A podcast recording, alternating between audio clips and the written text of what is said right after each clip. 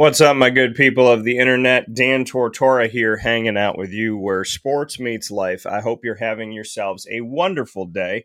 If your day's going well, we're going to make it better. If your day's not that great and you're ready to leave work and you've been there for five minutes, well, hold the phone. Let's let's take a beat. Let's take a breath. We're going to make this day better. We're going to have a good time. We're going to have some laughs. We're going to have some fun.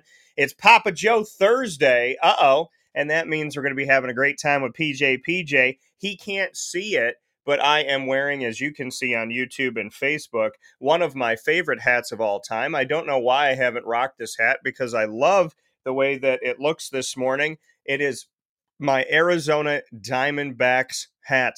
The Diamondbacks are alive and well, and hopefully that continues in this wild card race. PJ, PJ, and I have a full slate of topics to go to. We're going to flip it today and talk about baseball first because Papa Joe told me, hey, it's in my contract. I got to talk about baseball for at least 20 minutes. So we got PJ PJ here, baseball first. Then we're going to go to our college football week three pick results. How many games were we right? How many games were we off? We'll talk about our pick results for college football. Then we'll jump into our picks for this week for college football week four. Then we'll go to the NFL and review our picks for week two. We'll jump into our picks for week three for the NFL, and we'll end with the Jacksonville Jaguars and Duval. And yesterday, you got to see the first on the prowl of the season, an all new intro, new music, new everything, new video for On the Prowl and my coverage of the Jacksonville Jaguars.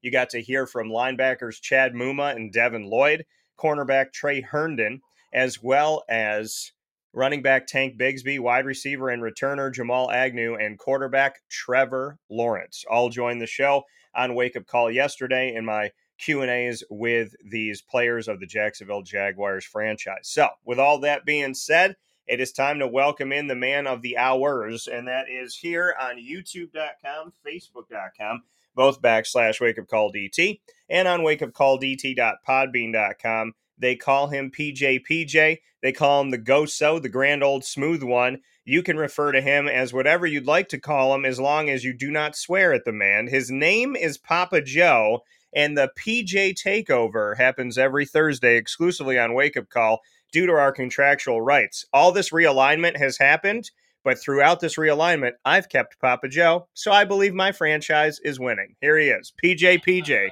how we doing? Good, good. I haven't made any money yet. When are you going to give me some money for crying out loud? Hey, listen, you got to pay. You, this is how I look at it. You pay me in Sunday sauce, and I pay you in Big Brother. that sucks, Daniel. So how are you doing, PJ? Good, very. It's going to be raining all day today, so good day for me to stay inside and maybe work on the vet a little bit. Yeah, yeah, you'll have an opportunity to to hang out and do some work with that. Uh, obviously, he was down in Florida here uh, this past week and got to spend some time with Papa Joe, Mary T, and my big bro Meatball number one. So we had some fun over these uh, last few days, and now and I got to go swimming which was so nice. Now we're swimming in the Major League Baseball wild card race. There's 162 games of the season. I've said multiple times that's too many games. However, this season, it actually feels good that the season's this long because of how tight these races are. There's only one team that has clinched a berth in Major League Baseball for the postseason in the wild card, and those are the Tampa Bay Rays down there in the great state of Florida. The Rays have themselves a place, and everybody else is still fighting in the American League. Toronto, Seattle, and Texas are trying to get in. The Yankees, believe it or not, are still mathematically there. There's a bunch of teams that are, but they're eight games back. And then in the National League, we have Philadelphia, Arizona is now a game and a half above Chicago Cubs. So not only is Arizona in the wild card, they went from in to out to in to out a billion times. Then they went in to the third and final spot. Now they're in the second spot. So they're not even in the wild card. They're in the in the wild card, right behind Philadelphia. They're a game and a half above Chicago Cubs, and they're on the heels of the Phillies. And Arizona could even take that spot still mathematically. The Miami Marlins are a half a game out behind Chicago, and the Cincinnati Reds are still alive.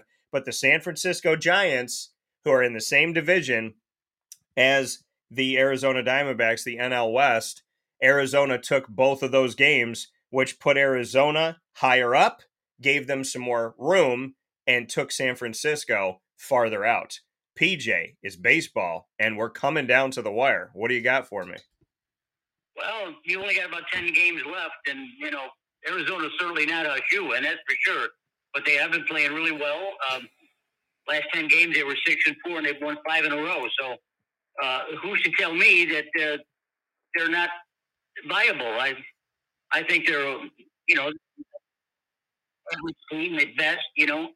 Uh, but all in all, things are going really good with, with the wild cards, and too bad the American League is just so boring. I mean, uh, uh, who cares about the Yankees in Boston anymore? Geez, they're just out of it, you know, and been out of it for for weeks. You know, I look at the teams that that show the best to me. I look at I look at the teams that that pitch and hit, two bases, four runs, that kind of stuff. When you have teams like Atlanta and the Dodgers running away from everything, and they're in the same the same league, which is too bad because really they're the two best teams in baseball. Uh, eventually, they're going to have to play someone from the American League. So when you look at the when you look at the uh, Atlanta, they're leading the they're leading the league in batting average at 274. LA is second at 257. That's 17 at 17 points less. It's really unusual for this time of year. Chicago's hitting 255, and Arizona, surprisingly, is fourth hitting 253. So if you ask me that if, if Arizona is, is, doing well, they are doing well, except they don't have any pitching. They only got one really guy that's that's hanging, hanging it for them, and that's uh, uh, Zac Gallen. at a 3.60 ERA. His record is six and eight. So, you know, they're sort of stuck. They have to pitch by committee until Gallen can hit his turn up there. Atlanta, I mean, Arizona is not by any stretch of the imagination a lock, Daniel. They still have to play the games. Yes, and they, they can go they can one and a half up to one and a half down in a three game series. Yeah. My the way I look at it is that Again, I'm, I'm I'm trying to be fair here. Uh, Arizona is an average team. There are a bunch of average teams behind them: the Cubs, Miami, and Cincinnati. Of those teams, I think Cincinnati has the best shot at getting there because they have the most talent. Now, are they playing up to their capabilities? Not this year. No, they're not. And San Francisco went from really leading everything to being out. They're just down and out. They're they're three games out, and they only got eight games to play. So, uh, it just doesn't make any sense. Um, you know, when I look at the American League, I see three teams actually two teams that are really, really well. But Minnesota in the Central Division is, you know, they, they've been struggling all year long. But you know what? They're still leading their division. They may be a weak, a weak team, but it doesn't matter. They're 81 and 72, so that leads their division. That's good. Baltimore and Houston, right there. Uh, Seattle, Texas, Toronto, all over 80 wins. Tampa Bay's got 93 wins. So you got several teams there that could win their division in any other year except this year. There's so many there's so many good teams in the American League. Not good teams, they're just playing better than anyone else. Toronto is uh, one game up in the wild card. Seattle and Texas are both tied. And Seattle and Texas are both in the same division, following Houston. And Houston's only got a one game lead off these guys. So uh, it's it's good to watch. It's fun to watch. I mean, I'm watching a lot of baseball. You know, I'm going to go over some stats here, and then I'm going to explain what I'm going to do next. Before I do that, I want to stress to our, our listeners out there that these these accumulative numbers that I give you are right up to date, right to last last night's games, and there's a reason why Atlanta, Los Angeles, and Tampa Bay, some of the real good teams are up there because they have cumulative good pitching and good hitting. Let's go over some of the stats here first before uh, I continue on. The American League, Corey Seager from Texas is batting 337. He's leading the league. Diaz is 322. Bichette, Bo Bichette is 305. Ohtani's at 304. I'll get to him later. Ohtani's leading the American League with home runs with 44. Um, he's only got 95 RBIs, and again, I'll talk about him later. Kyle Tucker from Houston has got 108 RBIs. Garcia from Texas is 102. Rodriguez is Cincinnati, or I mean, Seattle is 100. Ohtani has got a 304 batting average, got 44 homers and 95 RBIs. Now, the pundits out there and everyone in baseball think that he's got the American League most valuable player wrapped up. I don't think that way right now. I don't. I, we didn't see Ohtani for a while. Now we're gonna, not going to see him again. Uh, so who's to who's to tell me that just because he's batting and hitting the way he is, that he would continue doing that if he was playing? You can't yeah. guarantee me that. Yeah. He's got a 10 and 5 record as a, as a pitcher with 3.14 ERA. You know, those are really great numbers, but he hasn't played enough to me. I love Seager. Uh, he's batting 331. He's got 31 homers and 93 RBIs. He is the catalyst of Marcus Semien it makes Texas go. And Garcia, too, with 102 RBIs. Those guys can score a lot of runs. And when you go down to the team batting averages, Texas is leading the American League with a 266 team batting average. Tampa Bay, there they are again, at 257. Houston at 259. All of these teams pitch and hit well, really, really well. When we look at the American League Cy Young uh, Award, what I like to what I like to see is who is consistent for the whole year. Not excuse me, who's won two or three games in a row and lost one, won two or three games in a row. Gerrit Cole of the Yankees has got a 2.81 ERA. His record is 13 and 4. This is a no brainer. He's a laydown for the Cy Young. He deserves it. Tampa Bay is really, Zach Eflin's got a 3.44 ERA, 15 and 8 record. A better record almost than Cole. His ERA is up there. Gerrit Cole is the only one, the only Yankees that's actually keep the team alive, kept the team alive. You know, the big stars, that the judges, and all these guys are was hit 50 home runs and knocking 121. That, that doesn't happen. The Yankees have underperformed this year. They got a 500 record. George Steinbrenner would be raising hell. Oh my goodness! All these guys would be fired if yeah. he was if he was right there.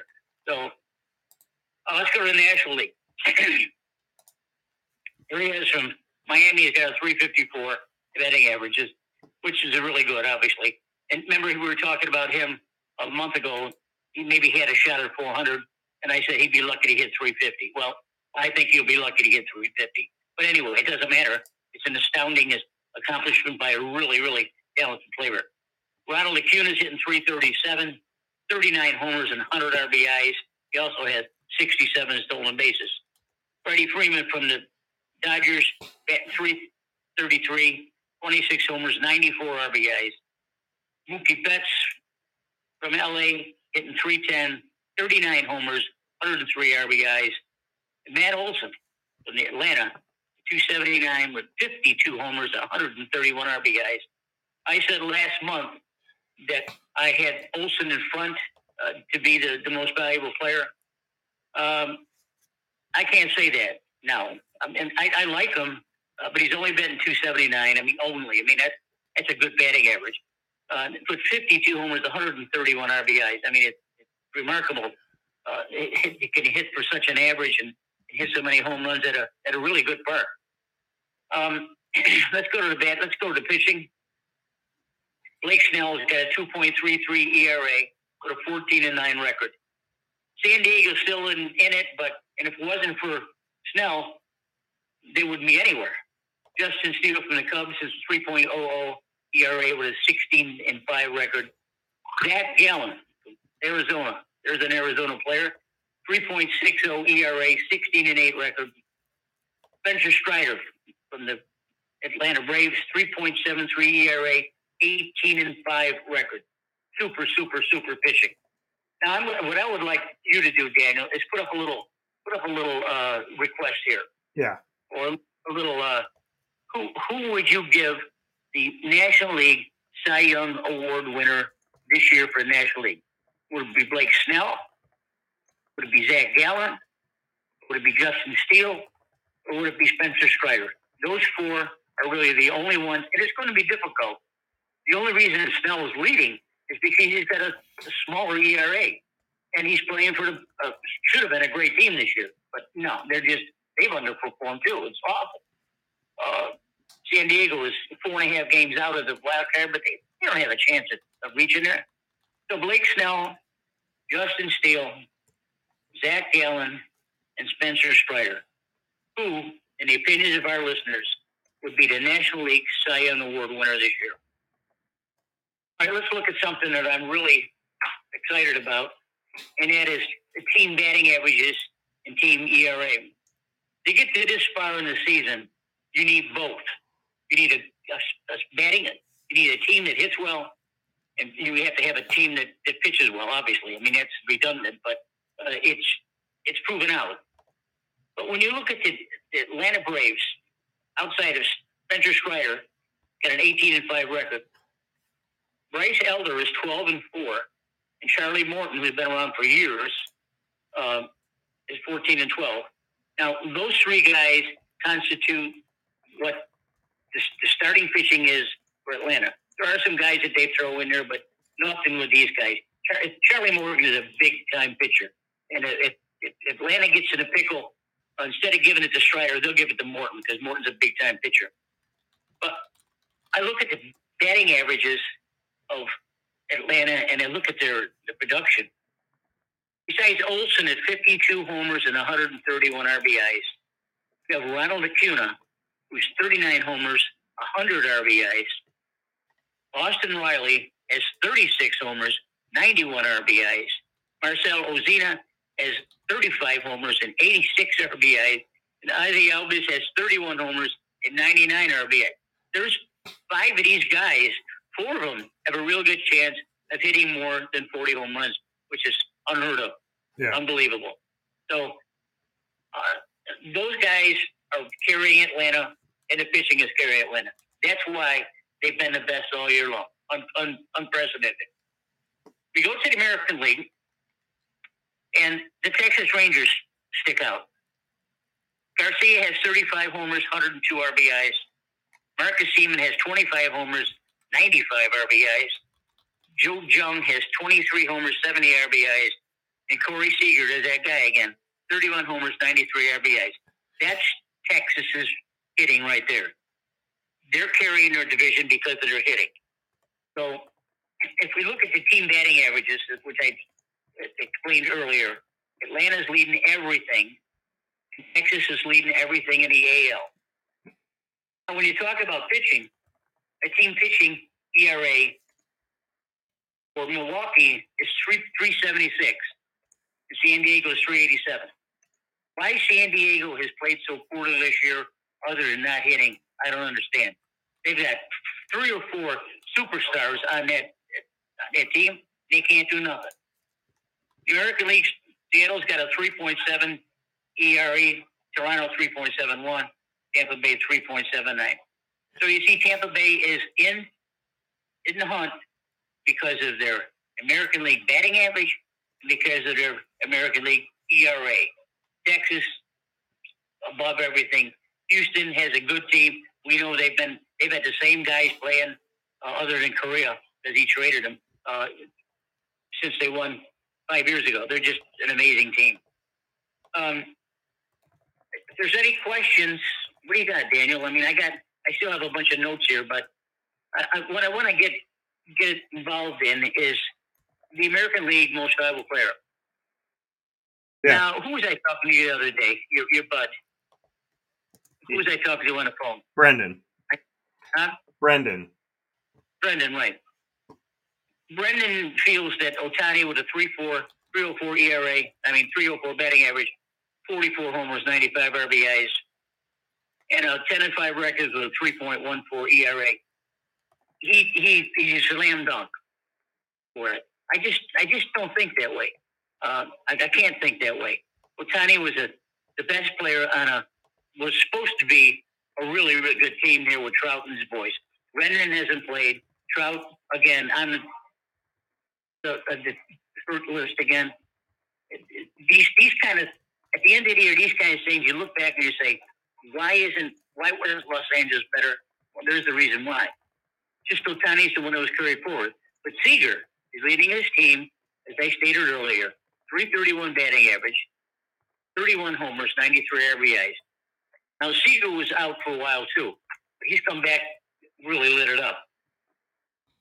In my opinion, Seager is a better selection for the most valuable player over Ohtani because Ohtani, like you, Dan, you said the other day, he packed up his stuff and went back to Japan. Then he had came back over here, he had surgery on his elbow, and he went back to Japan. You know, that's that's no way to that's no way to. Uh, he, should, he should be here with his with his buds for the at least for the last games of the season. I, I didn't agree with it, and because of that, uh, he doesn't. Maybe he doesn't feel like he needs to be there. I think he needs to be there. So, but Seager is uh, is to me a better pick because of he's on a better team, and uh, their team probably are going to make the playoffs. It's mainly because of Seager. So let, us see where that goes too. Yeah. Now in the National League MVP, Ronald Acuna is leading the league in just about everything, except for homers. He's getting 39 homers, 100 RBIs. He's also stolen 67 bases. Now, this guy, along with Olson and Austin Riley and Marcell Ozuna and Ozzie Albies, those guys make up the most talented hitting Atlanta team I've seen in recent years. And they're all good players. But Acuna is doing more at this time of the year than anyone else in the league, including his teammate, Matt Olson, who has 52 homers and 131 RBIs. As I said, last month he was my he was my catalyst. He was the one that was going to carry Atlanta, but he was the one that was going to be MVP. I can't think that way anymore because Acuna is so good in so many different ways, better than Olson because he hits better and he runs better. Acuna has 30, 31, 39 homers, per RBIs. He got 67 stolen bases, hitting 337. Atlanta probably would still win the division if he wasn't playing well or he wasn't playing at all. But no, not, not a shot. Ronald Acuna is going to be the hands down MVP. The only question we have now is the is the National League uh, Award winner, and I, I ask you to put that that little graph up there and see what our folks would think. Yeah, yeah, and I put that up. You know, I I uh, just put it up so you can vote. As PJ was talking here, putting everything up so you could see it. Uh, you have the opportunity right now to go ahead and vote for two different polls. The polls that are up on X, the former Twitter, are uh, those polls are on at call DT. That's C A L L D T on X, the former Twitter. Make sure you follow me, call DT, C A L L D T. Once you click follow, you can go ahead and vote in all of our polls, and uh, two of them are up this morning. Who would you give the National League Cy Young Award to this season? Blake Snell of the Padres, Zac Gallen of the D backs, Justin Steele of the Cubs, or Spencer Strider of the Braves. Each of those names are available to you for you to select. And uh, we already have voting that started in my other poll that I just just put up literally a second ago. Would you still vote for Shohei Ohtani in his American League MVP despite being out for the remainder of the season due to injuries? The early voting says yes. No votes for no. So, so there's a there's still there's uh, obviously many opportunities for you to uh, vote in here. Make sure you go there and vote. Twitter, the well, X, the former Twitter at Call DT. That's C A L L D T. Vote in our polls this morning. Would you still vote Shohei Ohtani for American League MVP despite being out for the remainder of the season due to injury? That voting has already started, as well as the voting for who would you give the National League Cy Young Award to this season? Blake Snell of the Padres, Zac Gallen of the D backs, Justin Steele of the Cubs, or Spencer Strider of the Braves. So make sure you vote in our polls this morning as they've just been put up. So yeah, PJ, we got them up, and uh, people are already voting in the Shohei poll. Well, that's that's that's good. I mean, it shows you that there are some interested people out there about what's happening. I'm just a, I'm an old an old fuddy duddy. I mean, I'm I'm I'm an old I'm I'm a Neanderthal when it comes to all this kind of stuff because I grew up with with teams that that pitched and ran and, and hit hard and uh, things are so specialized now that I just can't grasp it sometimes. But I know when I see a player that leads his team into a pennant and possibly a World Series, and that's what I see with Tiger. I'm not, you know, I'm not disputing Ohtani's talent. We know he's a generational talent. No yeah. question in my mind he's not. But he just hasn't played enough this year. He was off early in the year. Now he's off at the end of the year. Not only that, but he didn't he didn't stick around with his buzz. Uh, you know, if you're on the uh, initial IR uh, list, I mean, least you can do is hang around with your buds and, and see how they're doing. I don't I don't go for that. Yeah. I think Seager is a all around a super player and probably deserves it. Whether he'll get it, I I doubt it because there's a lot of people out there and a lot of pundits that think Ohtani is the next god, which is you know he may or may not be, but he he's uh, he's not playing and he hasn't played enough this year for me. He's got to, he's got to qualify more. Uh, even though he does what he does in a limited amount of time, which is outstanding, uh, un- un- unbelievable. I mean, with a 304 average, 44 homers, 95 RBIs, he's got a 10 and 5 pitching record of 3.14. I mean, yeah, he's probably going to win it, but I like an all around player like Seager better.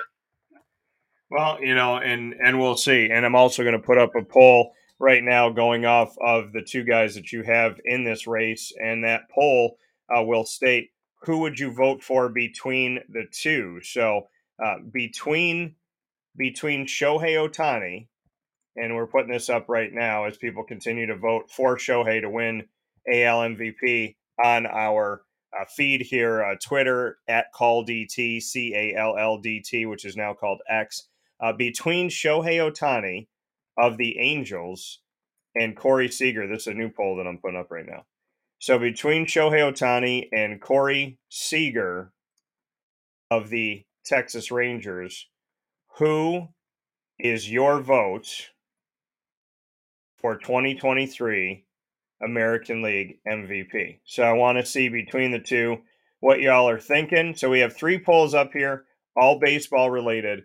They're all on Twitter, X, whatever you want to call it, at Call DT. That's at C A L L D T. So make sure you go there now. Make sure that you uh, follow us and answer our poll questions this morning. I would love to hear what people are thinking as we uh, put this one up for Corey Seager and Shohei Ohtani. So the newest poll says, who would you vote in between the two? So if you had a choice between Shohei Ohtani and Corey Seager, who's your vote for 2023 AL MVP? And we have the Cy Young up for the National League, and more votes have come in 100% still would say Shohei Ohtani is the MVP of the American League despite injury. So early voting says Shohei no matter what. Okay, I mean, I mean that's, that's people's opinion, which is good. I mean, yeah, like this is fun to talk about. But when you're talking about an all, an all-around player, you look at the rest of the Texas team. Garcia's hitting 35 homers, 102 RBIs. If he had a better hitting record yeah. or better average, he would be right up here with that discussion too. Seem, uh, Marcus Semien has got 25 homers, 95 RBIs. He's hitting around 280s. Every year, Marcus Semien is, in, is, is talked about to get an MVP. He hasn't got it yet, but again, he could qualify too. And Seager with 31 homers, 93 RBIs, and lead the league in hitting at 337. You got Garcia, Semien, and Seager on Texas. All of them would really qualify to be an MVP if if things were different this year because of Ohtani. So you'll have to tell you have to tell Jay uh, Papa J that I'm wrong.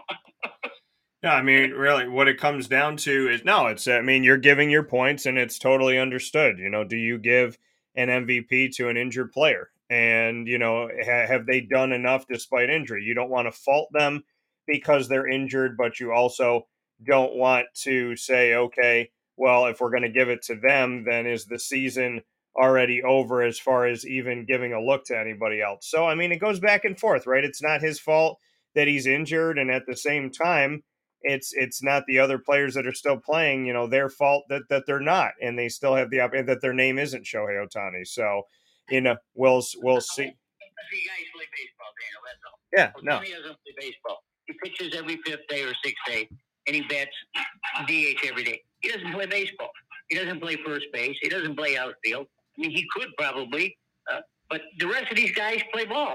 You know, they bat, they hit, they run, they pitch. They they didn't pitch, but they they steal bases. They just uh, they just do more. I mean, I want to see guys that earn it that play baseball, and these guys play baseball. The ones I've mentioned.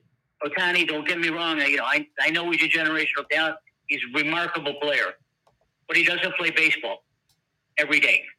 So that's where I'm at with that. And if you look at the National League, where you got Betts and Olson and Freeman and uh, and all and rest of these guys, they play every day, hurt or not. They they play the field and they hit. So, you know, even though Ohtani is a generational talent, we also said uh, he he doesn't he doesn't qualify from the old PJ standards of playing baseball. So uh, maybe next year uh, he can do something different. I doubt it because what they're saying now is that he's going to just bat next year and won't be able to pitch for another year. So yeah. again, uh, now you're talking. Now you want to. Now you want to talk. Are you going to give this guy, who's the last five years have been remarkable? Are you going to give this guy a half a billion dollar contract to not play baseball every day? I'll think about that, folks. If you're the GM of, of the Angels, how are you going to justify giving him a half a billion dollars if he doesn't play ball every day? So you know, I, I, if I was a GM, I wouldn't give him the money because he, he, I don't, he just, you know, we're talking about the, some of the contracts that these guys have got over the last three or four years have been outrageous, including Trout, who's my favorite player. No one deserves that kind of money. Hmm. This is, they think this is play money. Meanwhile, all the people in the stands are paying $9 million for a hot dog and $2 million for a beer. I mean, come on they got to make their money somewhere. Yeah. Well, I mean that's the thing. I mean, your fans want the players.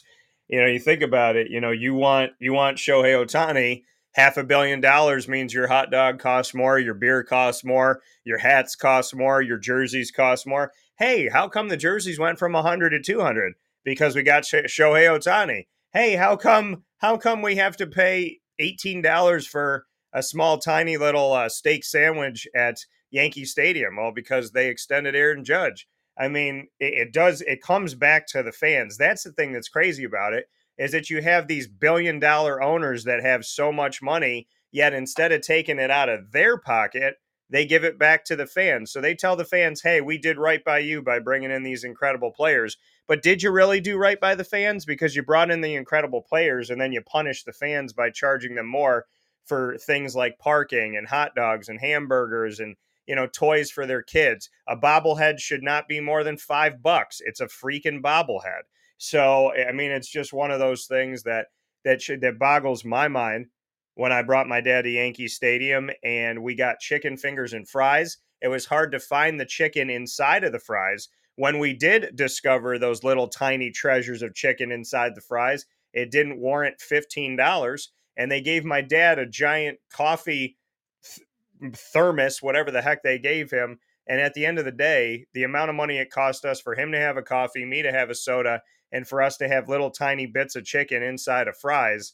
I mean, honestly, you know, we're spending what, 30 bucks, 40 bucks for little to no nourishment. And uh, and where does that come from? It comes from the fact that the owners say, we gave you the players you wanted, and now you're stuck with the bill. So, you know, I, I, don't appreciate that at all. I will make an argument going back to the Shohei Ohtani thing because you said a lot of stuff this morning you know, and I want to be clear about a couple things that PJ said. He's not saying that Shohei Ohtani is not a baseball player and that Shohei Ohtani should not be respected in baseball. What PJ is saying is, in the traditional sense of baseball, in order to be considered for an award from his point of view, what I'm understanding is that if you're going to win an award, then you have to play. Uh, you have to play an actual position of that, where people would say, "Okay, well, he's a pitcher. You know, he plays he plays pitcher so, you know, put him up for Cy Young and this and that. PJ's talking about when he's a DH and he's out there, he's not playing the field. And there are some thoughts from traditional believers in baseball that if you're going to give an award like an MVP to a player, then they should be out there as more than a DH. But now with a universal DH, there's an argument against that. So, I mean, it literally all goes back and forth. I completely understand that you know the talent of Shohei. You know he's a one of one. We may never see a player like him again. He's better than Babe Ruth in the sense of he's a better pitcher, right? Babe Ruth was a pitcher and a hitter, and Babe Ruth's not known for his pitching. So, you know, looking at everything that you said, I fully understand where you're coming from in the traditional sense. I think Shohei Ohtani, to me, because of who he is, on you know, as a hitter and as a pitcher, I think the only thing that stands in his way is injury. I think that's the only thing that could stop it, but I don't think it's enough. It was toward the end of the season, and I think Shohei Ohtani is going to win something, and he'll come away with something, in my opinion. But I, I know that you're, yeah, I know that you're respecting him as a player. You're just stating the fact of, you know, you would like to see somebody win the award that's playing first play at base or shortstop or right field or whatever that may be. You know, when these awards come down to it, it's about criteria, and you have a different criteria than other people have, and that is that is totally fine. By the way, in our poll that's up there, if you would choose Shohei or Corey Seager for AL MVP this year, it's 50 50 right now. Okay, well, I'm, I'm, glad people are listening to that. But if you've seen these guys play, like I have all, I've watched baseball all the time, uh, see Seager play, and he can pick it, man. Are you kidding me? And Ronald Acuna, uh, the, the, the, guy is totally in the last month of the season has totally dominated just about every stat. Batting average, home runs, RBIs, and steals. He got 67 steals. I mean, you see now again, please, folks, don't get me wrong here. I mean, Ohtani is who he is, and I understand that, and I admire him and everything. But you put Ronald Acuna on the same diamond as Ohtani, and there's no there's no comparison as to what the man is. Ronald Acuna is a ball player. He is a baseball player that does it all. And Ohtani doesn't do it all. I'm sorry. And well, I mean, and I think people would say he does. So, you know, I mean, with with that, I mean, it's it's just how you view it. How do you view it? He's a he's he's a DH where some people are just a DH. He's a DH and he's a pitcher. He doesn't play the field, but he's a pitcher. He's one of the greatest hitters we've seen, but he's injured. So, you know, there's a lot of back and forth and what do you do? And I'm sure that they'll be discussing this. I would be somewhat shocked if Shohei Ohtani doesn't win MVP, but I don't think that takes anything away from Corey Seager. And I mean, we're looking at two teams that may not make the playoffs, right? The Angels aren't going to make the playoffs. The Rangers may not make the playoffs. I mean, it depends on how things shake out in the wild card. Does that have any meaning, right? to some people. It's a, it's regular season, and I have people tell me, you know, hey Dan, it's a regular season poll, it's a regular season vote. It should be based on the regular season, but these are human beings, and they might be looking at names, going, well, that guy's in the playoffs, that guy's not, and that guy's not. So you know, we'll see how it shakes out. We'll see how it goes, but it's good to have the conversation. It's good to have the back and forth, and it's good to talk about baseball here on Wake Up Call with Dan Tortora with PJ every uh, single opportunity that we get. We're going to take a step aside for a fast break. When we come back, we have plenty coming up for you. College football picks. How did we do last week? How are we going to pick this week? Same for the NFL and the Jacksonville Jaguars coming off of a one and one start to their season, and they're back at home with an opportunity to lick the wounds and do better than last year in an absolutely confusingly abysmal game against the Houston Texans where the Jaguars lost 13 to 6 on a playoff year at home in Jacksonville to a team that really didn't seemingly have a lot going in their direction. Well, we'll see if Jacksonville can shake it off from last year and figure things out. We'll figure that out right after the break here on Wake Up Call with Dan Tortora, where sports truly meets life. Hi, this is Amy from Mother's Cupboard, home of the whole frittata. We are open daily 6 a.m. to 1.30 p.m. For takeout orders, call 315-432-0942 and tune in to Wake Up Call with Dan Tortora for our monthly food challenge and try our Wake Up Call signature menu item available seven days a week. Here at Mother's Cupboard, we are Central New York, and it's our honor to serve you. Ma and Pa's Kettle Corn and Popcorn Factory remind us that every day is worth celebrating. Find them at 201 Old 7th North Street in Liverpool, New York, open Monday through Saturday in store and all the time online at maandpaspopcorn.com. Serving our Central New York community and beyond, you can order all throughout the country at maandpaspopcorn.com. And remember to get your tins, which have in store half price refills forever. Ma and Pa's Kettle Corn and Popcorn Factory available to you for fundraising and all of your events by calling 315 450 6272. That's 315 450 6272. Mon Pa's Kettle Corn and Popcorn Factory. How corny are you? This is Jimmer Sikowski, owner operator of Chick fil A Cicero, 7916 Brewerton Road in Cicero, right in front of the Home Depot. I had a deep feeling that God wanted me to do something bigger with my life and to help people, help others. I kept putting Chick fil A in my life, and I realized as I was going through the franchise selection process that uh, positively impacting the lives of others was really core to what we do here at Chick fil A. First of all, it starts with the food. The food is brought in fresh daily. Know, we bring in local produce. Prepare to order in the kitchen. We hand bread our chicken. We hand spin our milkshakes. It's it's great food. It doesn't taste like fast food. I, I think the second thing is is the way people feel when they come in a Chick Fil A restaurant. It's different. We we try to treat people with intentional kindness here, which is very different and deeper than good customer service. And so I think it feels remarkable for most people to come in a Chick fil A restaurant. And then lastly, the impact that we try to have in the community is very different. It's a big part of the expectation of every operator of a Chick fil A restaurant is that they're actively engaged in their community, they're a leader in the community, and they're, they're making a difference. When they realize that what we're striving to do is to shine a little light in their life, that's a very, very different experience uh, than you will have in any other quick service restaurant. And it's that remarkable experience that I think people will emotionally connect with. Welcome back here to Wake Up Call with Dan Tortora, here where sports meets life. Hanging out with you inside of the wonderful and beautiful weather that we have here today. Uh, it is sunny, there's a breeze, it's cooled down, the skies are blue. I love it. My allergies sometimes don't, but I love the fall weather. I love it. I'm a Beak & Skiff guy. Bring me out there. Apple cider donuts. Shout out MT. So there's a lot of there's a lot of great uh, things to do here uh, in Central and Upstate New York all the time, including in the fall. And you know, I I can't appreciate it enough that you know God has not only woken me up today, but given me such a beautiful day to play with my puppy and and hang out and have a good time. So we appreciate you being here, hanging out, spending some time with us. I do want to make a note here that uh, we, we in our polling that we have on X, which is the former Twitter, you could go and vote right now. We have three polls up. Make sure you vote ASAP.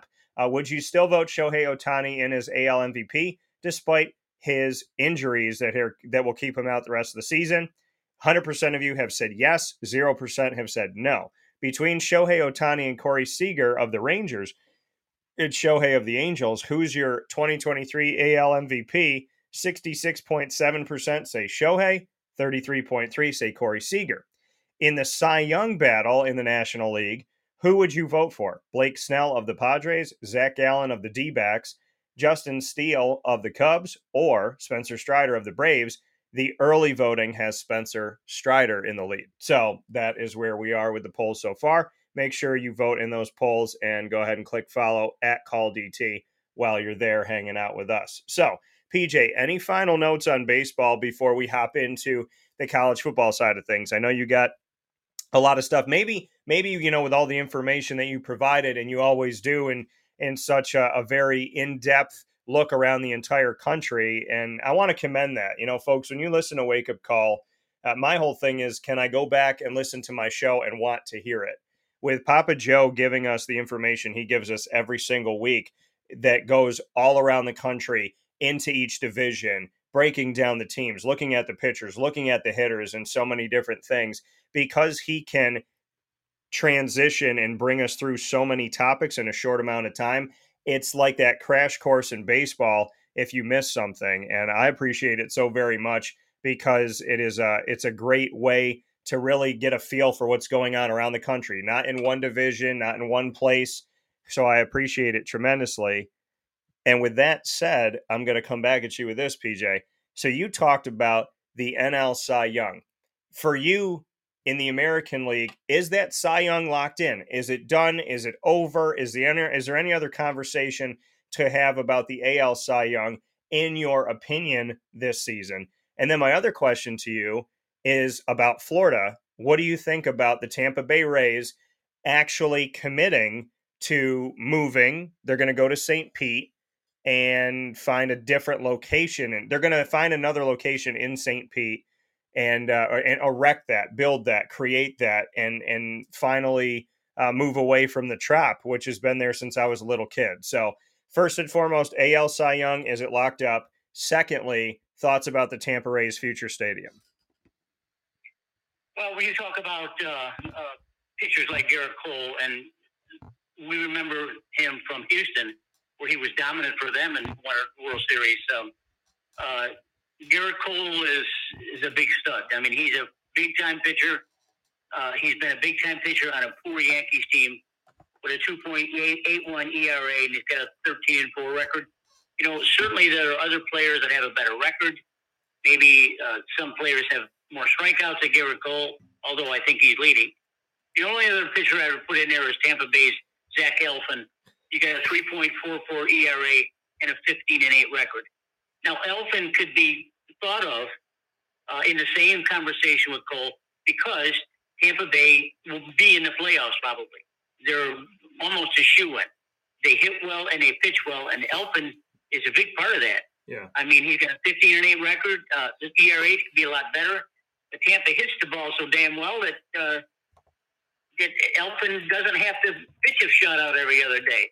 So uh, uh, even though Gerrit Cole is a stud, Dallas Eflin probably should be mentioned in the same breath, but not quite as high. You know, me, Cole has it wrapped up. Okay, yeah. I just want to get your thoughts. And then Tampa's future stadium. Uh, when you live in Florida, the Tampa St. Pete area has always been one area. If you go to Tampa, you go to St. Pete. You go to St. Pete, you go to Tampa. I mean, it's, every time I'm over there, I you know we have to go through both towns anyway. So I'm sure that that the people, the fans over the years, half of them or more than half of them probably came from St. Pete up to Tampa just to watch the ball game. It doesn't doesn't take that long to do. Uh, Tampa, to me, never really never really supported the kind of team that, that they deserve. The, the, the fans have been really fickled over the years, and because it's so blasted hot down here in the summertime, yeah. uh, it, it, it the, the, the, dome is okay. Uh, and I know they're going to build another dome in another spot.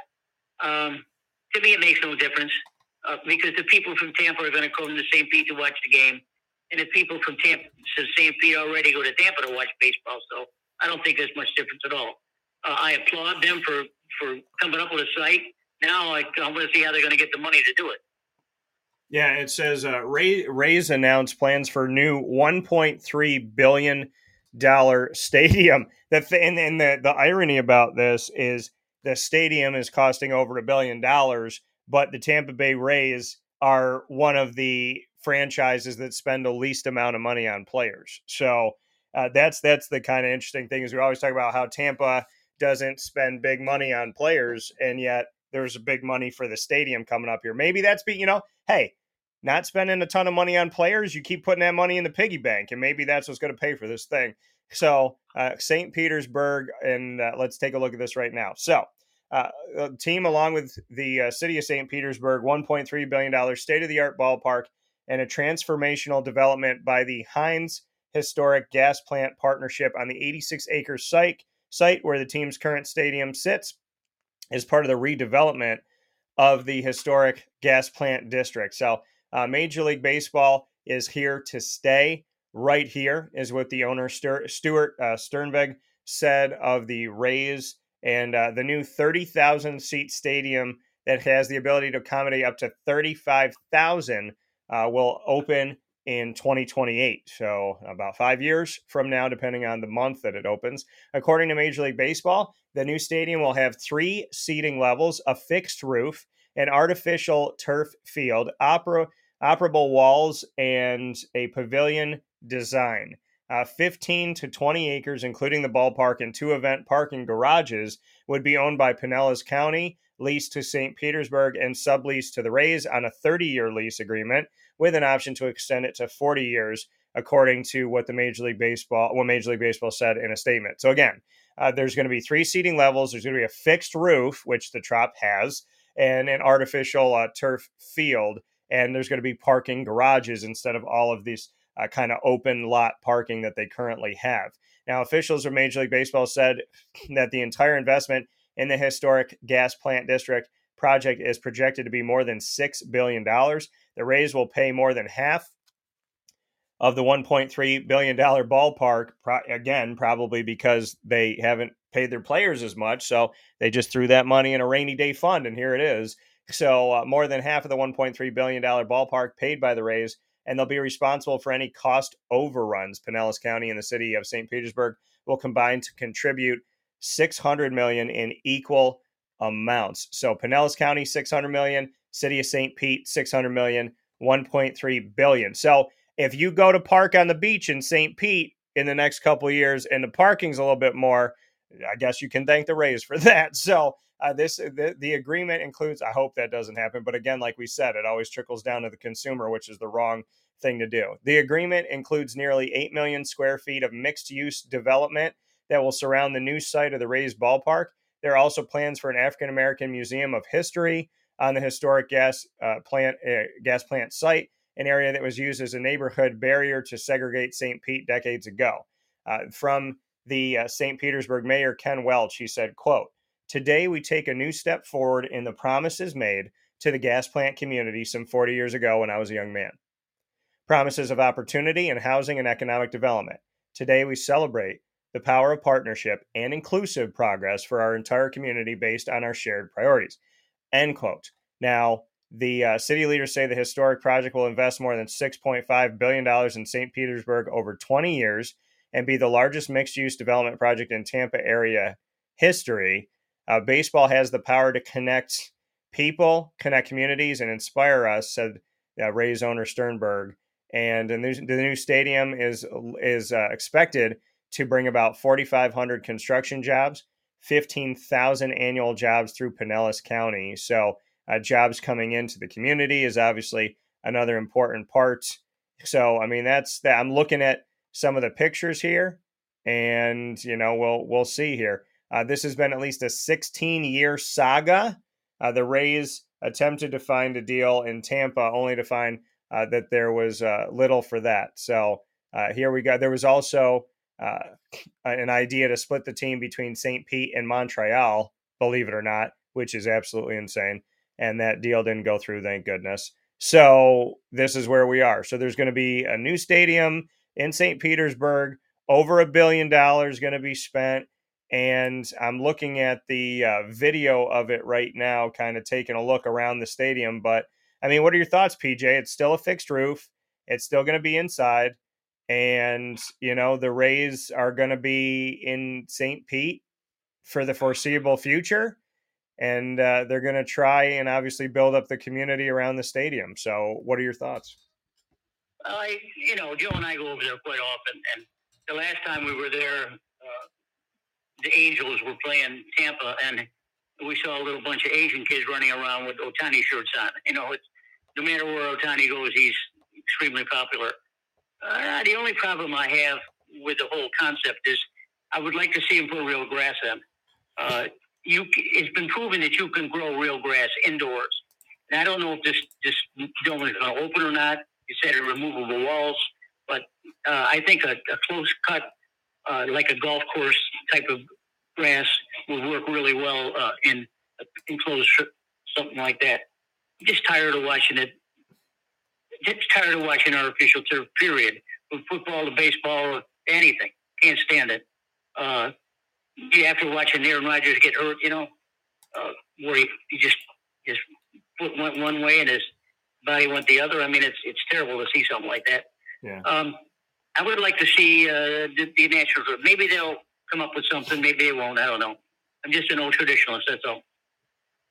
Yeah, and I mean, uh, again, and, and and the thing, the one of the things I like about you know when you go to the Rays Stadium, when you go to the Trop right now, is that you have an opportunity to. I mean, it's it's not as hard to get into as other places, and it, you just feel like you could pull right up and you're good to go.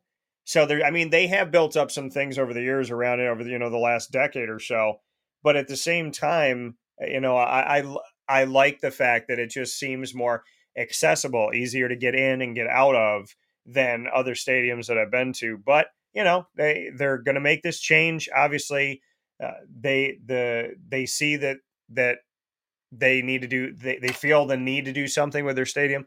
They feel the need to do uh, something and make sure that they have you know plans for the future and for the success of the franchise and you know, as as uh, the press box manager who's on the show every other week in a segment we call Blessings in Baseball, uh, Dukes Knutson said to me, "Hey, wherever we go, we're going to play Rays baseball. So it doesn't matter where our home is, we're still going to be the Rays."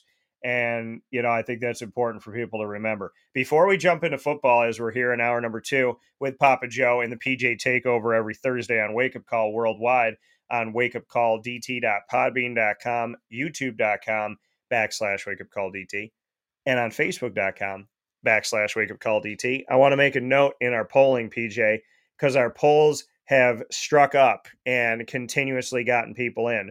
Would you still vote Shohei Ohtani as the AL MVP despite being out the rest of the season due to injury? That is still 100%. The votes keep coming in for Shohei, yes. You still make him the MVP. In the head to head between Shohei Ohtani of the Angels and Corey Seager of the Rangers, who is your 2023 American League MVP? 80% Shohei, 20% Seager. In the Cy Young of the National League, got a bunch of votes that came in. They're only voting for two so far of the four options. So, who would you give the NL Cy Young Award to this season? Blake Snell of the Padres, Zac Gallen of the D backs, Justin Steele of the Cubs, or Spencer Strider of the Braves? 22.2% of you said Spencer Strider, 0% Steele, 0% Gallen. Oh, pardon me. As I'm speaking, here we go. So Gallen got a vote. So uh, we have, let me, so let me say it again. Spencer Strider has 18.2% of the vote to be your NL Cy Young Award winner for 2023. Justin Steele of the Cubs has 0%. Zac Gallen just received voting. He has 9.1% of the votes. And with an overwhelming 72.7%, the voters so far on Twitter at Call DT, where you could vote right now, they have chosen Blake Snell of the Padres at 72.7%. Your thoughts? Uh, great. Um, I'm a little disappointed. There's not too many traditionalists traditionalists out there that, that know what I'm talking about about a, a baseball player. But I can't I can't quarrel with results. I think it's uh it, it's it's good. It's good to talk about it. Uh, uh, Ohtani's probably going to win both of these hands down. Uh, they're probably going to win. Uh, he'll win the real vote too. So, but I, I express my opinion out there, and maybe some baseball people out there would appreciate where I'm coming from. No, I mean, and listen, PJ, the people that are voting in these polls, that there's people that may 100% agree with you that just aren't even on Twitter. So that's the other side of it too, right? And I'm going to put the poll up on Facebook, and I think that there's a, lot of uh, purists there as well and see what people say. It's funny because there's polls I put on Facebook and Twitter at the same time, and they were lopsided. Twitter said 80% this guy, 20% that guy. You go on Facebook, it's flipped the opposite way 90% the other guy, 10% the guy that had 80% on Twitter. So we'll see as the voting comes in. I'm excited that Zac Gallen got a vote because as I was speaking, he had none, and then it clicked in that he has a vote. So uh, that's a good thing to see as well. So we'll see as the as the polls continue to go. And PJ, you know what? This is how I look at it. You believe in what you believe in. The poll, the people in the poll believe what they believe in, and nobody's necessarily wrong in this situation because, as I told you off the air, people come at it from different angles. So Shohei is an incredible player and an incredible talent. And we're in a world right now where we have to decide do you give the award to an injured player? And and if you do, uh, what does that say for the future? So we'll definitely see how things go and how things shake out. But uh, more than anything, I hope that Shohei, you know, that that surgery is successful, that he heals, and that he comes back better than ever. I'm sad about the reality that Shohei is known for pitching and hitting. And if he's going to come back in 2024 and hit, and he can't pitch until 2025, then he can't really 100% be Shohei, which I think is sad, which I think takes away from the game and it takes away from him more than anything. So, you know, that's the sad news above all things right now that's going on with Shohei. And I just hope that he's healthy, he's well, he's 100%. He never gets injured again. His body is great. It doesn't fail him. And he has a wonderful career and a wonderful life moving forward. That's the most important thing to me from human being to human being. Beyond that, I hope that he gets to pitch and hit together sooner for for him because that's what has made him so special to baseball for such a long time. So I'm excited to see hopefully a speedy and healthy recovery. With that being said, we're going to jump into our college football week 3 picks and see how PJ and I did.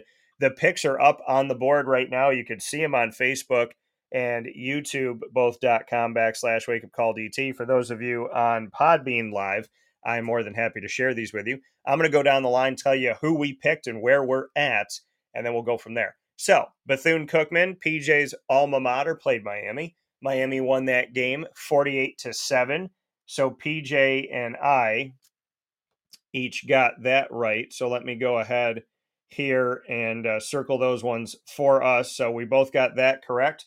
So I'll circle Miami. So we uh, got one to start things off. South Carolina and Georgia. South Carolina gave them some heck there, but Georgia ended up winning it. We both picked Georgia. So I'm going to go ahead and circle Georgia. I said that Boston College would give a closer game than people expected. And that game ended 31 29, Florida State winning on the road. Very close game. We both picked Florida State. Florida State stays undefeated. We'll go ahead and circle that. The uh, next game that we had here, as I go down the line here, I don't believe we picked on that game. We did not. So some of these are out of order as a, you know when we look at the finish of the game. So let me go back and pick it up here. So we're three for three so far in college football week three. As we look down the line here, and Florida State, Boston College, we already did. So as we look at some of these other games, Tennessee and Florida, we both picked Tennessee. And the Gators, as PJ said off the air, he's happy to be wrong about that one. PJ picked Purdue. They lost. Syracuse beat them. I picked Syracuse, so I got that right. And going to some of the other games that we have here on the docket. And the problem is when we pick on scheduling wise, when the schedule comes back, it moves the games around. So uh, when you look at this, we have uh, we had picked Memphis to get their victory here, and the Memphis Tigers uh, that we selected to win in their game, which was over Navy. Navy gave them a really good game. Memphis won it twenty eight to twenty four, and shout out to Navy for that. Army and Navy both had. Uh, some good games. Army winning their game on the road against UTSA and then Maryland and Virginia. PJ picked Virginia, and Virginia might be without their head coach at some point this season. I like Tony Bennett. He's a faithful man, believer in God. I, I really felt that from him, and I appreciate that and respect that so very much. And uh, and so you know that I'm just I'm sad that I feel like he might be one of those coaches that gets let go before the end of the season. And uh, whatever happens, I hope he's okay and God bless to him. we both went with Mississippi State over LSU, and we both got that one wrong. So we'll take that one out of it here. And Baylor, we had over Long Island University, which plays in the NEC, which is the same conference as Le Moyne, even though Le Moyne does not have football. So Baylor won that game. Uh, we chose Alabama, who had a really difficult battle against South Florida.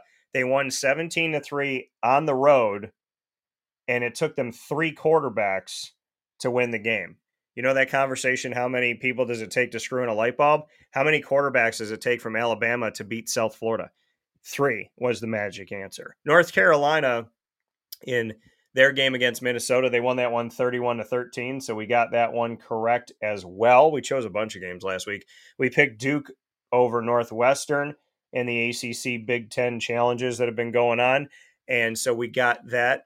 And then we took James Madison uh, going down the line here. We picked uh, James Madison to win their game at Troy. They barely won it 16 to 14. Troy's played spoiler before, and James Madison's become that spoiler type team. Arkansas and BYU went up against each other as well.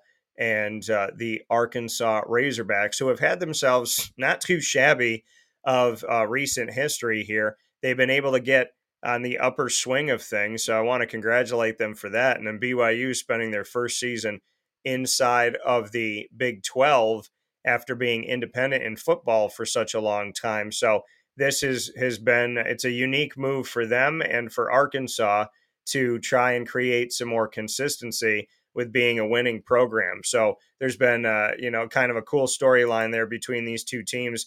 And to look at uh, BYU in this game, they ended up getting the victory over Arkansas 38 31. So I got that one right. PJ got that one wrong. And then outside of that, we have inside of the ACC, Clemson's game up against FAU. They won 48 to 14. So we both got that one correct. And then TCU faced off against Houston. And they've done this before, but this is the first time that they've ever done it as Big 12 teams. TCU beat Houston 36 to 13. We both picked Houston, so we both got that one wrong.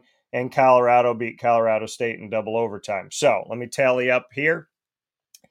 PJ got one, two, two and one, three and one, three and two, four, five, six, seven, eight and two, eight and three, eight and four, nine and four, nine and five, ten and five, ten and six, eleven and 6. So PJ ends the week 11 and 6 on the week. And I got 1, 2, 3, 4, 5, 6, 7, 8, 9, 10, 11, 12, 13, 14. I end the week 14 and uh, let's see here 14 and 3. So I won the college week this week. I lost it last week to PJ. Any thoughts on this past week, PJ? Uh, you finished 11 and 6. I finished 14 and 3. A lot of good games, some scares. Colorado and Colorado State went to the bitter end because you don't talk smack number one, and you don't talk smack when you're when you're in the same state as each other. I think that definitely had a play in this thing. Any thoughts on college football week three? I got a couple. Yeah. Yeah. Uh, my Gators, for one thing. Um, my Gators showed a little, a lot of moxie. They, uh, they were really under the gun uh, to to win. Uh, you know, you know, some people around the country maybe they do with some of the other larger universities. But there's a lot of uh, what we call bull gators in, in our place. I don't know what they call them in other places. These are the people that donate a lot of money and they have a lot to say. And uh, there were those some of those people were really pissed off at, at how Napier was running the program. Um, I, I wasn't one of them because I like Napier. I think he's a good man. He's a hell of a recruiter, and he showed that uh, his team could win against a really, really tough Tennessee team. Uh, Tennessee lost because of their quarterback. I mean, uh, the guy might have a hundred yard throw, but he doesn't know where it's going. Uh, that didn't surprise me, but I'm surprised that Florida's defense rose up and, and knocked them silly, which was good. The other game is the Colorado Colorado State game, and I'm going to throw a stat out here, and you have to appreciate this. Over 9.3 million sets were turned down to watch Colorado, Colorado State.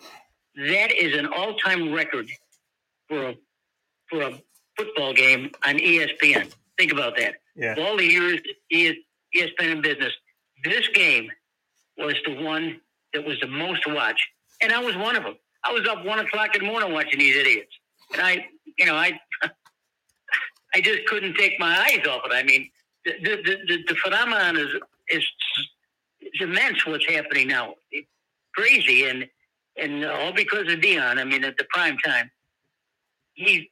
I don't know what's happening over there, but what I do know is I think they're going to wind up on the wrong side of the street coming this week. And I think they're going to go up against a real tough Oregon team, but we'll we'll get to that later. But uh, I think I think uh, I've learned that Shedeur Sam uh, Primetime's son is a hell of a quarterback. I mean, this kid came back with a 98 yard drive and a two point conversion to get him in the ball game. And the, the kid shows a lot of he shows a lot of stuff. And Muxie is one of them. He's tough. Doesn't mind running the ball. He's good size, not real big, not real small, but a, a good size for a quarterback. And I do believe that he may have a future in the NFL. So we'll see where it goes. Uh, but the prime time, he's got a couple of really good ball players as sons. Prime time. So yeah, I mean, definitely uh, the Florida Gators, like you said, happy to be uh, wrong in that one. We we both are. Uh, you know, I have a lot of respect for Tennessee and Josh Heupel, their head coach. I spent a couple years covering him and speaking with him at UCF before he went to Tennessee. So, you know, a lot of respect for for you know obviously the success that Tennessee has had, and a hope for the Gators to have success. You know, in my connection with you and knowing how much you love them and care about them, and I, you know, have uh, other friends as well that are you know big time Bull Gators. So you know that's that's good to see that they got this victory and it's good to see you know the place that they've gotten to at this point hopefully things will continue trending in the right direction as you and i both thought that dan mullen was going to be able to have some successful moments and ultimately it was very short-lived uh, much short much more short-lived than i thought it would be and you as well so congratulations to the gators and their win over tennessee that was a big time one that uh, we we didn't expect happening or see coming and then, you know, with Colorado, Colorado State, I did see that coming. I told people there, oh, is Colorado State even a good team? Doesn't matter. You talk smack to each other before a game, locker room material. You talk smack to each other before a game, and you're both in the same state. People will play out of their minds. That might be the best game Colorado State's played in seven years, 10 years, because you put them in that position. You said y'all are trash. Nah, y'all are trash and you got Colorado coming in with Deion and all this stuff and this hoopla. There's something to be said about people playing up for games. And Colorado State, you're not fighting to win a game. You're fighting for in state respect when you go to the grocery store. And that is different. And that's why I felt like that game hit different. And it did hit different, which is why we saw what we saw in the, in that overtime situation where you gotta you you're not gonna beat me in the regular part of the game. You're to have to beat me in OT. So, you know that that was definitely a good game, and but I saw that coming uh, down the line. I saw that game being hot and heavy and tough and difficult. Same thing with Florida State and BC. I was like, I think Florida State will win, but BC has been a pain in the tush. They've been a terror to Florida State before, and they gave Florida State their first fight of the season. So something to think about and reflect upon as we move forward. I already talked in Tortora and Alfred last night about how whack these polls are in college football, that Oregon State is ranked 14th in the nation and Syracuse is not even in the top 25, and Oregon State beat nobody. You know, well, Syracuse beat nobody. Okay. Oregon State, it, just, just for argument's sake, PJ, if you'll oblige me here, Oregon State, now Syracuse has beaten Colgate, Western Michigan, and they won at Purdue. We all know that the AP and the coaches poll and the college football playoff gives the Big Ten way too much respect that they haven't earned. So Purdue is in the Big Ten, right? When Michigan State lost to Purdue, Purdue wasn't ranked a couple years ago. Then all of a sudden they showed up in the rankings at 21, almost to make it look like Michigan State lost to a good team, and then they disappeared from the rankings right after. It was like, let's put them in, make Michigan State look okay, and argue why they get to stay in the top 10 and then let's run them out of here again. Oregon State is ranked 14th in the nation in the AP. They beat San Jose State, UC Davis, and San Diego State. What is that argument being made that they're in the top 25, let alone 14? But you can't make an argument that Syracuse deserves to be 25 after beating Purdue at Purdue. So just just saying that there's a very unfair, unbalanced way of college football, and we see it show up in the rankings all of the time, and it's it's sad and it needs to change. Uh, PJ, there's a game tonight, Georgia State at Coastal Carolina. There's a few games on Friday, as Friday's become a thing over these last few years. But uh, I'm going to jump right to Saturday for us. And there's a little old game called uh, Florida State Clemson. I don't know if people know these teams. I don't know if they're familiar with Mike, Norver- Mike Norvell and Dabo Swinney, if they're familiar with the Tigers and the Seminoles, if they know about the ACC. I'm being facetious. It's called sarcasm. Get to know it if you don't know it. I don't think the young kids know the sarcasm as well as they should. So this is called sarcasm. Florida State at Clemson, ABC. This game is at noon. This game should be at 7 p.m., 8 p.m. This is a prime time type of game, but instead it's at noon. So you're going to be watching this game in your boxers with your bowl of cinnamon toast crunch, and I hope you enjoy it. What do you have for it, PJ? Tough, tough, tough, tough, tough game. Tough pick too. Um, you know, I've been I've been trumping on uh, Norvell for a while now, and even though I'm a I'm a Gator, I have to give him credit for what he's doing over there. And actually, I like him in this game. I think Clemson is uh, is, is, is in for a tough road this year. Clemson and Alabama just don't seem like the same teams as they usually are. Uh, and with that, uh, I'm going to pick FSU. Yeah, I'm going FSU as well in this matchup. I I said it. You know, you and I both said it. Mike Norvell came in. I had him for four years at Memphis. We we had the conversation, and that conversation was that I thought he was going to be fine. I thought he was going to be good. I told you about him. And you spent some time, you know, yourself thinking about this. And we both agreed hey, three, four years in, the man's going to be good. He's four years in. He's technically three and a half because his first year was a COVID year and they played like five games. But he's in this fourth year.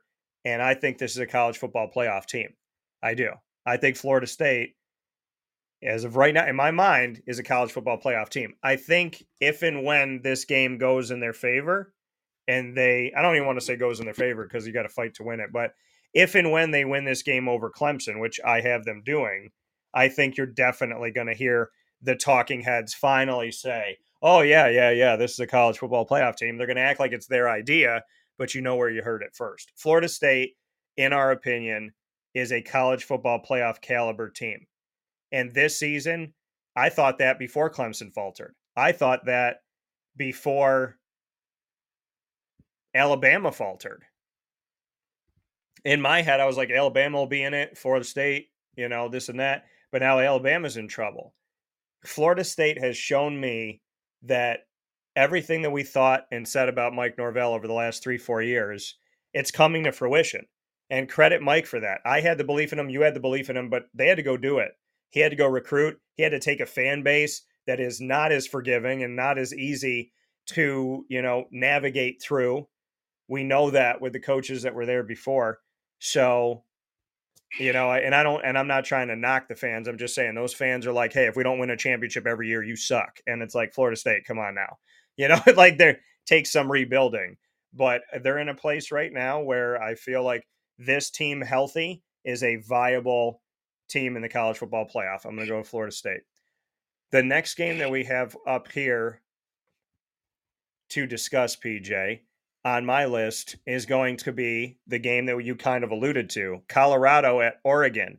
Now, Deion's been all about that. Hey, look at us, gold chains, glasses indoors. We're about that life. We're, you know, we're going to walk around like rappers in videos showing you the high life. Now they got to go play Oregon.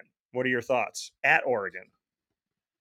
Well, I think I think the football world will, will finally see that Colorado's going to come down to earth here. Uh, I think Oregon has really got a sensational team. They really they play really fast, uh, and they, this, you know, one thing that we've seen over a couple of weeks here is is Colorado does not have a good defense. I mean, at all. So, I mean, if he have to outscore someone 56 to 52 or something like that, he can do that because uh, Sanders is a pretty good quarterback. But that being said, I think they're in a little bit a little bit high. I think I like Oregon here. I just want to make a note that Oregon started the season with a win over Portland State at home, 81 to 7. Oh my goodness. That's insane. And then they beat Texas Tech 38 to 30 and then they beat Hawaii 55 to 10. I'm going to go ahead and pick Oregon in this game as well. So PJ's going Oregon, I'm going Oregon. I love what primetime brings his his new wrinkle to college football. I don't want to say I love it. I I I can appreciate the wow factor, the entertainment factor, the excitement factor, and the different angle. And I'm, you know, I, I'm excited to watch prime time because obviously I was a fan of his when he was playing for the Cowboys, and I have been a fan of, you know, things that he has written on social media about God and faith. So I can appreciate that as well. I I think they lose this game to Oregon. I hope it's better than I think it's going to be because this game could be a bloodbath, and I don't want that for Colorado. So, I mean, I I would like this game to be close. It'd be great to see Colorado win with no offense to Oregon, but I'm going to pick Oregon in this game because hard out of it and impartial. I think Oregon's just they they got more than enough that they need to handle this thing. Ole Miss at Alabama. How about this? Ole Miss is 15th in the nation Alabama's 13th in the nation. You don't see that every day. That's why I'm mentioning it. The game's on CBS at 3:30 p.m. Eastern Time in Alabama at Bryant Denny Stadium in Tuscaloosa. What do you have, PJ, for the, when the lane train pulls into Tuscaloosa? Oh boy, lane train used to work for Bama. The hell of a play caller, I'll tell you. Um, Alabama, as I mentioned earlier, and Clemson and a few other upper level teams like Ohio State and Michigan. They just don't seem themselves. I mean, I think they have the same out the, the better athletes, but they're just not putting it together. And Nick Saban, after watching him run up and down the, the field soaking wet and trying to pull his team through, it was awful. Awful to watch. I'm saying, how can this happen to Nick Saban? It almost did happen to him because he almost lost. But I think that they come back a little bit stronger this week. I, I like Alabama strictly because of their defense. Their offense is in a lot of a lot of a lot of help. Needs a lot of help. They went through three quarterbacks and couldn't win, uh, and they're going back to the same kid they started the season with who can't throw. Uh, you know, what do you do with a situation like that? Well, you run the ball forty times a game, probably. Keep uh, keep Mississippi off the field. Uh, Alabama really has to show something uh, because their offensive line did not look well at all. Uh, they didn't they didn't look in sync. They didn't look like they wanted to play against an overmatched USF. So uh, has to show me a lot more if they want to continue me voting for them in, in the playoff. I like Alabama. You're going to go with Alabama, and I'm to go with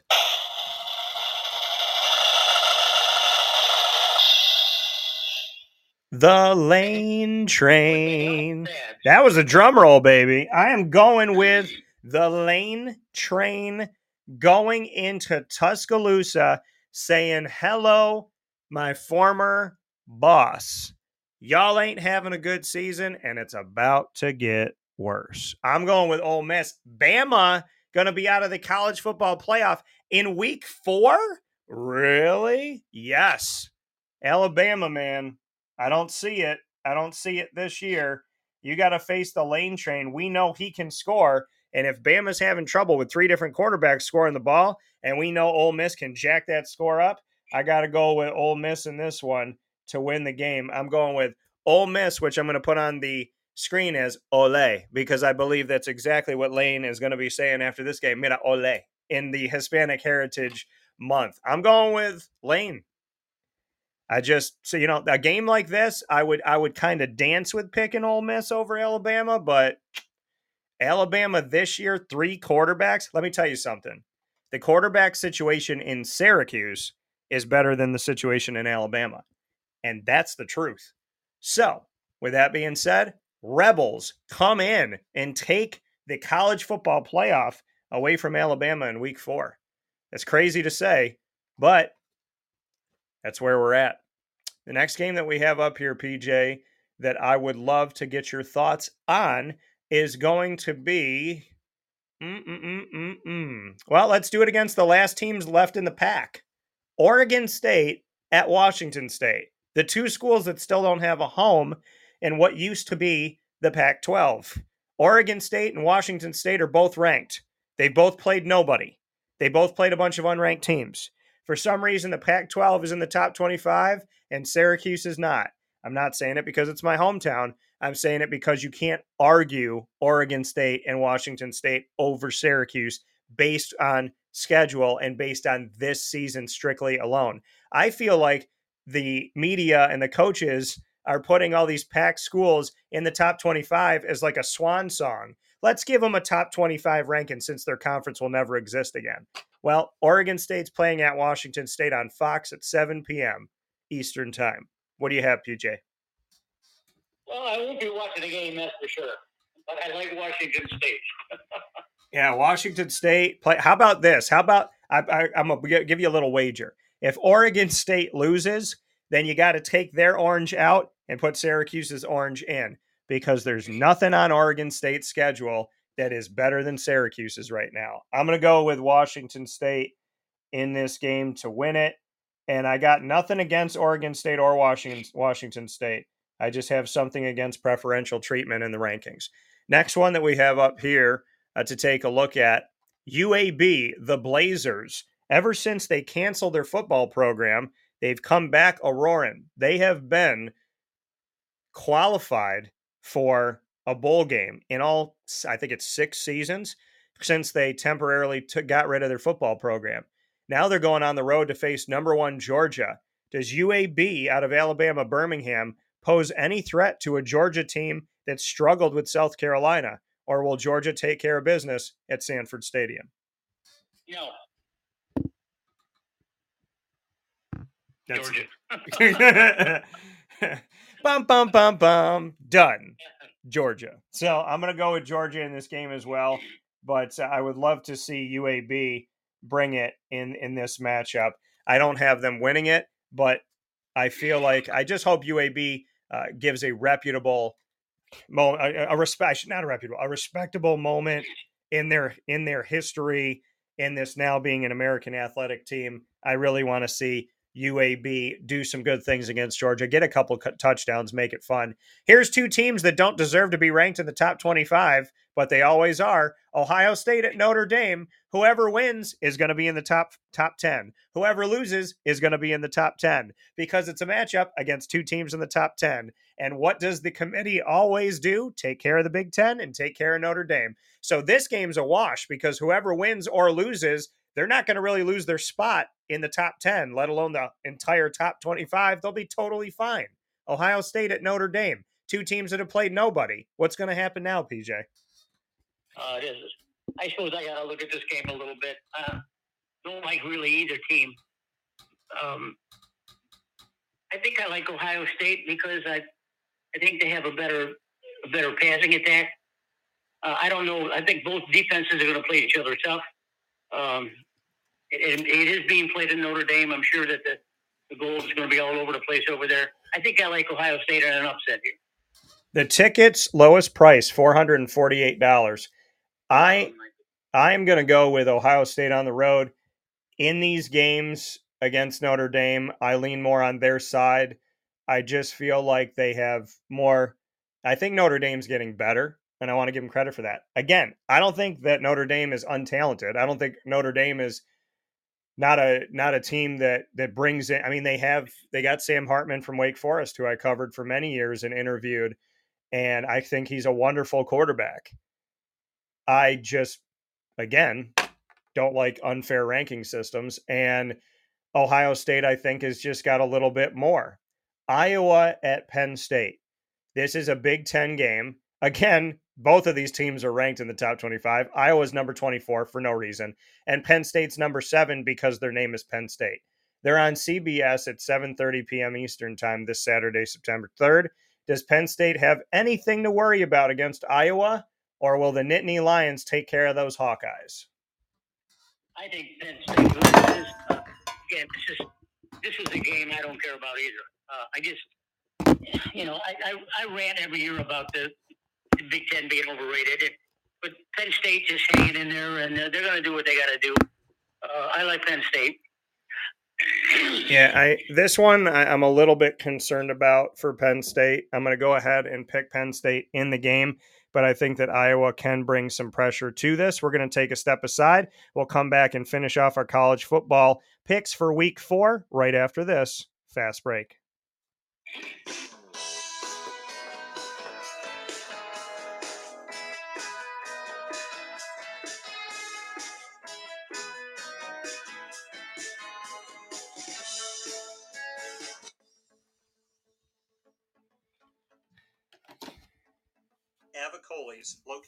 Corner of Route 57 and Wetzel Road in Liverpool, New York, has been your trusted neighbor for decades. Located just steps from Liverpool High School, we're happy to have the Liverpool Warriors on site, on location broadcast at Avicolli's through Wake Up Call with Dan Tortora every single month, featuring student athletes, coaches, and administration throughout the year from Liverpool High School. Head out to Avicolli's today on the corner of Route 57 and Wetzel Road in Liverpool, New York, open Tuesday through Sunday for lunch, dinner, and drinks. We'd love to see you out there. And of course, you can call them at 315 622 5100 for takeout, delivery, and catering. That's 315 622 5100. And also find them on myavicollis.com. That's my A V I C O L L I S.com.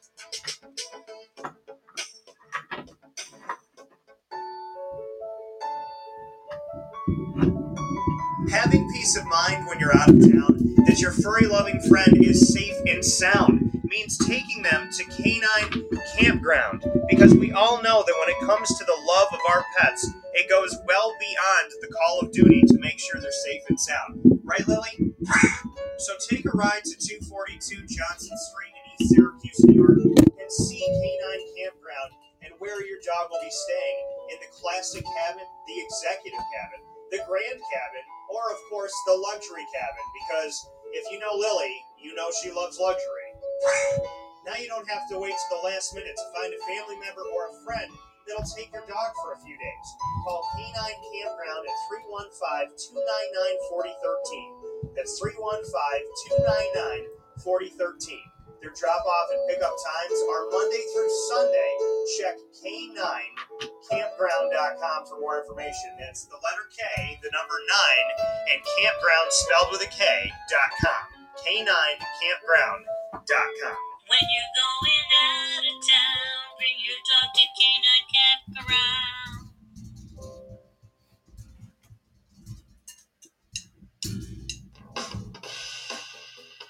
PB&J's Lunchbox, the food truck that you love finding all throughout central and upstate New York, now has a street side cafe. So when you're craving their traditional favorites as well as their out-of-box amazing menu items, you can now head to 663 Old Liverpool Road in Liverpool, New York, located just minutes from the highway, the thruway, Destiny USA, and Onondaga Lake Parkway. PB&J's Lunchbox Street Side Cafe is there for you Monday through Saturday from 9 a.m. to 7 p.m., serving breakfast, lunch, and dinner all throughout the day. Get breakfast for dinner, dinner for lunch, whatever you fancy, including their award-winning grilled peanut butter and jelly sandwich. Find them at 663 Old Liverpool Road in Liverpool, New York. PB&J's Lunchbox, where we love to know what's in your lunchbox. This is a special message from 317 at Montgomery restaurant owner Joel Carpenter. Open Tuesday through Saturday dining pleasure on 317 Montgomery Street in Syracuse, New York. we wanted to be a part of the resurgence of Syracuse. We saw uh, a lot of money being put into bringing people back downtown, and thought that you know we'd like to be a, a part of that. I love putting together a good dish where people see it first, they fall in love with it, and then it tastes just as good as it looks.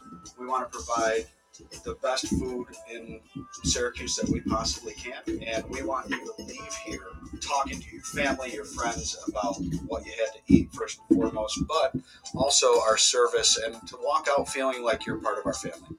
I work out in the front of the house a lot and I love walking to every single table, asking them how everything is, and people looking at me and smiling and saying, This is the most amazing short rib I've ever had. This is the most amazing filet I've ever had. And Donna is great. Sarah's amazing. Thank you for coming over and talking to us. And then them just being truly happy for the experience that they've gotten. 317 at Montgomery Restaurant, part of the fabric of downtown Syracuse, located on 317 Montgomery Street in Syracuse, New York. Open Tuesday through Saturday for a unique and memorable dining experience.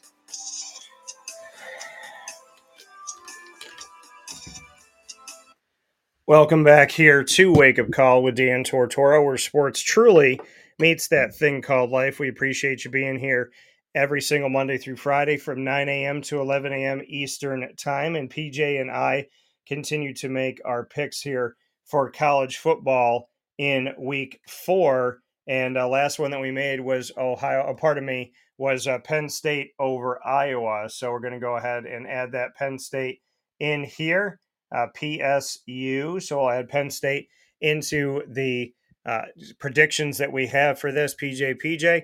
Uh, the next one that we have up to pick on is going to to pick, I should say, not pick on. So the next one that we have up here, I'm going to go to your Gators who are playing the Charlotte 49ers. I just toured the uh, Charlotte 49ers place uh, back in July, had the opportunity to uh, tour around their facility for football, and they're going to go on the road to play the Florida Gators. What are your thoughts?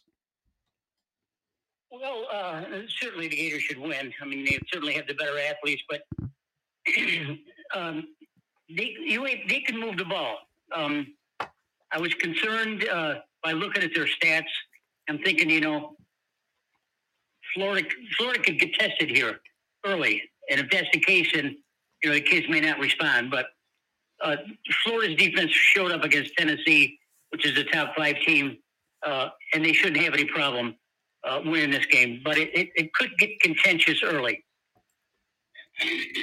Yeah, I think I think for me, there's a chance that you know, like you said, this game could get into like that range of 24-10 where Charlotte could be having an opportunity to come down the field and score and then maybe it's 24-17 a one possession game type thing. I could see that happening, but I'm going to go with the Gators ultimately in this matchup to pull away and get the victory. PJ, final game that we have here you know, of the games this week, there's not a lot of crazy, oh my goodness games, but I do want to get to a couple more. Uh, Auburn at Texas A&M. Neither one of these teams is ranked. They're both in the SEC, and they're both going to be playing each other on ESPN at noon Eastern time this Saturday, September 23rd. The tickets to Texas A&M for Texas A&M Auburn, you wouldn't believe me. Tickets as low as $36. What do you have, PJ? Oh, geez. You know, I, I looked this game over and I like Texas A&M to begin with, but the more I thought about it, Auburn's playing at home. Um, No, they're on the road. Auburn's on the road? Yes. Yep. Oh, okay. My bad. Then I am going to go with Texas A&M. Yeah. Yeah. So Texas A&M is going to be at home in this one, and uh, Jimbo Fisher. Here's the thing: A couple years ago, Jimbo beats Alabama. A couple years later, when you're an SEC coach, nobody cares. So Jimbo Fisher, if he loses this game, guarantee you, guarantee you, whether or not it's logical, which most of the time it's not, guarantee people will be saying that Jimbo Fisher should be fired. I'm just saying it right now. I don't think that Jimbo Fisher's a bad coach, but these are the moments that remind you, hey, Jimbo, if you had stayed at Florida State, you could have been the coach for 100 years. But now that you're in the SEC, your tickets are as low as $36. That's already going to piss the boosters off. If you lose this game, they're going to be calling for Jimbo's head four weeks into the season because that's the SEC. Syracuse Army. Army's coming off of a road win, a reputable road win, a really good game against UTSA. And Syracuse is coming off of a road win over Purdue where they beat them by 15, caused four turnovers, almost six turnovers because there was two other fumbles that officials reviewed and ultimately called the other way. So Syracuse had four turnovers, could have had more, and two turnover on downs the Syracuse Orange had. The quarterback of Syracuse, Garrett Shrader, ran for a single game career high 195 yards rushing as a quarterback. It's the most in the FBS in a single game this season. And he set an all time new record for himself with four rushing touchdowns. So he's had himself a pretty good start to the season. Army, they run the ball. Syracuse, they run the ball. The game's in the dome and it's at noon on the ACC network. What do you have, PJ? Uh, Syracuse should win this easy. Um, but I do like the idea that they're both going to be running the football like that. You know, I'm not crazy about quarterbacks running, whether it's college or pros. Army runs it all the time, so does Navy. So uh, it's just just part of the way they grow up, I guess. Um, I like Syracuse. Yeah, I'm going to go ahead and pick Syracuse in this one. Uh, those of you that watch Tortora and Alfred, you know that uh, I gave my final score uh, of this game as well for the Orange. And so I'm going with Syracuse here by a few scores to win the game over Army. Personally, I'm very excited about this game, having family that uh, served in the Army, including my Pop Miller and my dad's dad, who served in the U.S. Army in World War II, as well as my great uncle Bucky and my great uncle Vincent. So, shout out to my family. Much love to you and uh, miss you. Sending you everything that I possibly can from here to heaven. So, uh, I'm excited for that game. I'm going to be thinking about them a lot during that game. And I'm just happy to see Army play Syracuse. I feel like Syracuse should be playing the military academies every season and I feel like that's something that they need to start to work into the schedule. Navy, Air Force, Army. To me, these should be normal games for Syracuse, especially with the fact that Syracuse and West Point for the U.S. Army are right down the road from each other. So there's no reason why this shouldn't be happening more often. And I'm hoping that it ultimately will. So those are our college football picks. Take a look at them on your screen on youtube.com and facebook.com backslash wake up call DT because this is what we'll be reviewing this coming week to see if we were right or wrong or somewhere in between. So those are our picks for the week. And then PJ and I taking a look back at NFL week two to, let everybody know how we did schedule wise uh, with, or pardon me, uh, prediction wise with that. We both took Philly over the Eagle or over the uh, Vikings. And that game looked like it was all Eagles. And then Minnesota came back, the Vikings came back in that matchup and made it an interesting game. So ultimately, we got it right with Philadelphia, but the game was made better by Minnesota, which I'm happy that they did because that game in the beginning looked like it was getting a little bit out of hand. So I'm happy to see that it, it was a little bit better down the stretch. Jordan Addison, who I covered in college at Pitt before he transferred to USC, he's a rookie wide receiver. He's scored in each of the first two weeks that he's had in the NFL. So congratulations to him for what he's doing with the Vikings to give them a true number two to help them with Justin Jefferson and and uh, making sure that he continues to get open. The Packers lost to the Falcons in Atlanta by a point, 25-24.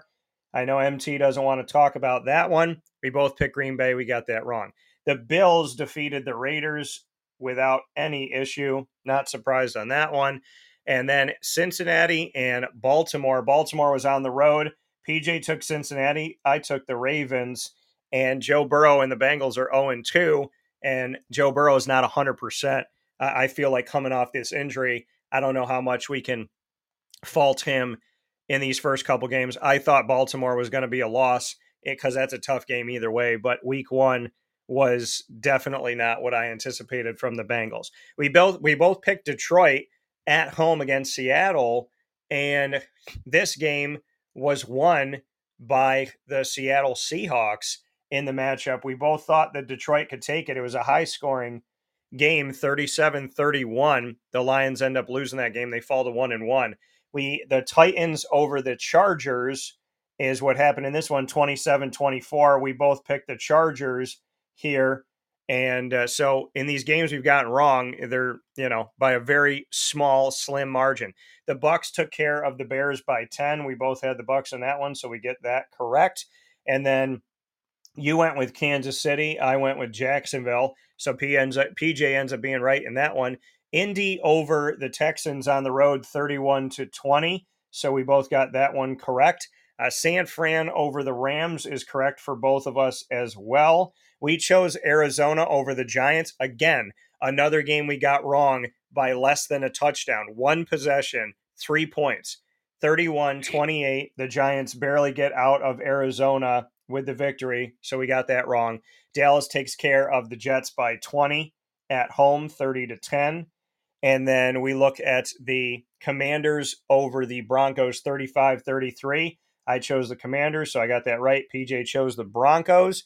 And then I chose Miami over the Patriots, so I got that one correct. PJ chose the Patriots on that one. And then we both picked the Saints and the Steelers, so we got that right. So let's tally it up and see what we did this week for NFL Week Two. PJ got one, two, three, four, five, six, seven, eight, nine. So PJ goes nine and seven. I have one, two, three, four, five, six, seven, eight, nine, ten, eleven. I go eleven and five for this week. PJ, any thoughts on the NFL in Week Two? Oh, the Jaguars um, had a dismal effort on offense. I, the more I looked at the game and analyzed it, I think that um, uh, uh, obviously they didn't capitalize on the red zone at all. And uh, Trevor Trevor Lawrence ran one play that was abominable on the one yard line. He sprints out and tries to get, get it. I don't. No, Trevor, that's not the way it goes. You got that one line there, you got to ram it through.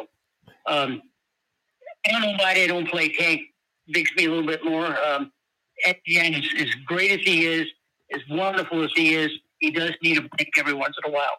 So, uh, uh, you know, play Tank a little bit more, uh, throw down the field a little bit more. I want to see uh, Ridley uh, stretch the field a little bit more. Um, maybe this was a learning experience. Coaching was as, as good as it could have been, obviously, because they weren't calling the right plays. And if, if Lawrence could check off a few times, we'd probably do things differently. So let's just let's just put that one aside and hope we see Kansas City again. Yeah, yeah, definitely hope we see Kansas City again. If that happens, that means the Jaguars are in the playoffs. So, uh, taking a look at this, so like I said, PJ goes nine and seven, and I go eleven and five in our week two predictions in the NFL. We both stay above five hundred. Let's do our week three picks before we jump into the Jaguars. Quick here, PJ. Uh, Thursday night football tonight. Giants at the Niners. Who do you got? San Francisco easy. Yeah, I got San Fran in this one as well. I'm not worried about uh, this game for San Fran and their defense and everything that they bring to the table. And at the same time, uh, the Giants not looking that great, barely beating Arizona and losing 40 to nothing at home to the Cowboys. For Sunday, Tennessee at Cleveland. What do you got for this? Tennessee at Cleveland. Tennessee at Cleveland. Well, oh, I think I'm just, I had a lot to say about this, but I'm not going to talk about it. Tennessee. Yeah, I'm going to go with Tennessee as well in this matchup. Uh, Cleveland's dealing with an injury to Nick Chubb. I think Jerome Ford is definitely good to have for fantasy. I'm going to give Tennessee the slight edge in what I think might be a little bruising, lower scoring battle. Atlanta at Detroit. I like Detroit. I think that Jared Goff is a little bit better quarterback than than he was recognized to be. Uh, he probably should have stayed where he was, but he's making he's making Detroit a winner. I like Detroit here. Atlanta's had themselves a good start to the season. They've done some nice things with my guy Desmond Ridder. there. They got two they got two good backs in the backfield and uh, given opportunities here to the team to score a bunch of points on offense. I don't trust Atlanta's defense and I don't trust Detroit's defense. They allowed a lot of points, almost 40 points to Seattle in that loss at home 37-31. I want to pick Detroit. I really, really do. I also feel like Atlanta can win it. I'm going to lean on the side of Detroit in this one, but I'm not going to be surprised if I'm wrong. I'm going to go on record saying that. I think this is going to be a good game. New Orleans at Green Bay. New Orleans at Green Bay. New Orleans at Green Bay. Well, I can't watch Green Bay anymore because Aaron Rodgers is in there, and I'm not really sold on this kid playing quarterback. Well, I do like New Orleans. I just I love to see Carr throw the ball last week. I think he did a great job. I like New Orleans. Yeah, I mean, listen, Green Bay has been struggling. They just lost a game to the Atlanta Falcons. I don't feel great about it. We also know that Aaron Jones is not 100%. AJ Dillon might get some more time, which I'm happy for him, and I'm sad for Aaron Jones. I hope he gets better and gets well. I, I know this game is on the road for New Orleans, but I'm going to go ahead and pick New Orleans with you. I believe they're going to get this one over Green Bay in uh, in a game that could be close, could come down to a a possession or two, but I'm going to go in New Orleans. Denver at Miami. Denver at Miami. Well, I I got my ass handed to me with Miami last week. I'm not going to do it again this week. Um, I'm going to stay with. Uh, no, I'm going to stay with Miami. Yeah, I'm going to go in Miami and and say what I said last year. When two is healthy, this is a playoff team. Denver, so far from that. Los Angeles Chargers at the Minnesota Vikings. Los Angeles at Minnesota. You know, LA looks like it could really explode at times. I don't look for Minnesota going anywhere. I do. I always like Cousins. I think he can throw the ball and, and score points, but I think LA is a little bit too much talent. LA. I went against LA and I and I paid for that in our predictions here. I'm not going against uh, the. Actually, you know what? I had gone with LA before, and it's it's burned me. I'm going to go with LA in this one. I'm going to go with the Chargers. I just Minnesota's got talent, but Minnesota's just they're they're tough to really figure out at this point, and uh, I hope they start to definitely in fantasy and reality. I think Justin Jefferson, Jordan Addison are good players, good for fantasy football, but Minnesota is just one of those teams that doesn't seemingly have consistency. So we'll see. New England at the Jets. Oh, this is a, this is a terrible game. This is I don't know how both teams can play any worse than they are. Uh, the only I, I like New England because of the grumpy Lapsable captain. That's all. Yeah, I mean, listen, the Jets can turn the ball over. This is the thing. I think the Patriots are going to get turnovers because Zach Wilson, to me, you know, there's a reason why he was the backup quarterback, and I think that the Patriots will take advantage and get some takeaways. On the other side of it, the Jets have a really good defense, and I think they're going to have some takeaways. This game is at MetLife. I don't know who to choose in this because this game, as PJ said, is is ugly. So I feet to the fire.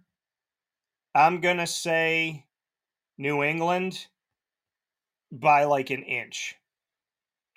I'll say New England, but this is this is an awful game. Buffalo at Washington. Well, Washington certainly surprised a lot of people. Um, Buffalo isn't, and uh, I don't care where they play. Buffalo's better team. Buffalo. I'm going to go with Buffalo in this one as well. But, you know, in these games where Josh Allen's supposed to take care of business, sometimes he makes everybody nervous. And if this is a game played in the low 20s or 2017, that's not where you want to be. That's exactly where I think Washington can get them. But I'm going to pick Buffalo. Houston at Jacksonville. Last season, this game was horrible. Houston won the game 13 to 6, and most of us left the press box with our jaw on the floor and we had to roll it up and try and get it down the stairs in the elevator. I have no idea what happened last year, and I'm hoping for Jacksonville's sake it doesn't happen again. What are your thoughts, PJ? Houston at Jacksonville. Well, Jags should win it easy because Houston they're a terrible team. Um, I'm I'm looking at the Stroud kid, and um, you know he's not to be blamed because of what's happening. They just have a terrible team. They don't have an offensive line. I mean, the kid's doing as, as well as he could because he's got talent. Uh, and his talent is probably going to win some games, uh, but it's not going to win this game. And he's probably going to get roughed up quite a bit. I think the Jaguars are going to tee off on him. But Houston's problem are not because of Stroud. Yeah, I think Stroud's done some good things. I think he will have himself a, a nice season here as a rookie. Keep in mind, folks, rookies make mistakes because it's their first season in the NFL. So stop going crazy on these poor guys. So I'm going to go with Jacksonville in this one to to right the ship from last year and uh, and hopefully get some red zone scores after going 0 for 4 against the Chiefs. Next game up, we have Indianapolis at Baltimore. The battle of the new Colts versus the old city of the Colts, which is the old Browns team. It's confusing, PJ. I'll bring you down here for a minute. The Indianapolis Colts used to be the Baltimore Colts. The Baltimore Ravens used to be the Cleveland Browns. Now, Baltimore, the city, is playing the franchise they used to have. Weird history. Who do you have? Uh, Indy with uh, Richardson. I don't know if Richardson's going to play or not. I, I don't think he is. I think he's still in the concussion pro- protocol. I don't know that for sure. Uh, but I like Baltimore despite. Yeah, I mean, I'm going to go with the Baltimore Ravens in this one uh, either way. I think that Anthony Richardson, they should have waited a few weeks before putting him in. Uh, here we are in week three, and he's not practicing with a concussion. So, uh, God be with him, and I hope he heals up very, very uh, soon and for good because I don't like seeing anybody get hurt. I don't care who they are or what team they play for. I don't like seeing anybody in pain. So I hope he gets better. I'm going to go with the Baltimore Ravens. I would have picked the Ravens either way uh, with Anthony Richardson in it or not. I think they got too much and they're at home. Carolina at Seattle. Carolina looks all too dazed and confused, and Seattle just beat a real, uh, what I consider a good Detroit team. What do you have, PJ? Carolina looks awful. Um, they're, they're probably thinking over the number one quarterback choice right now.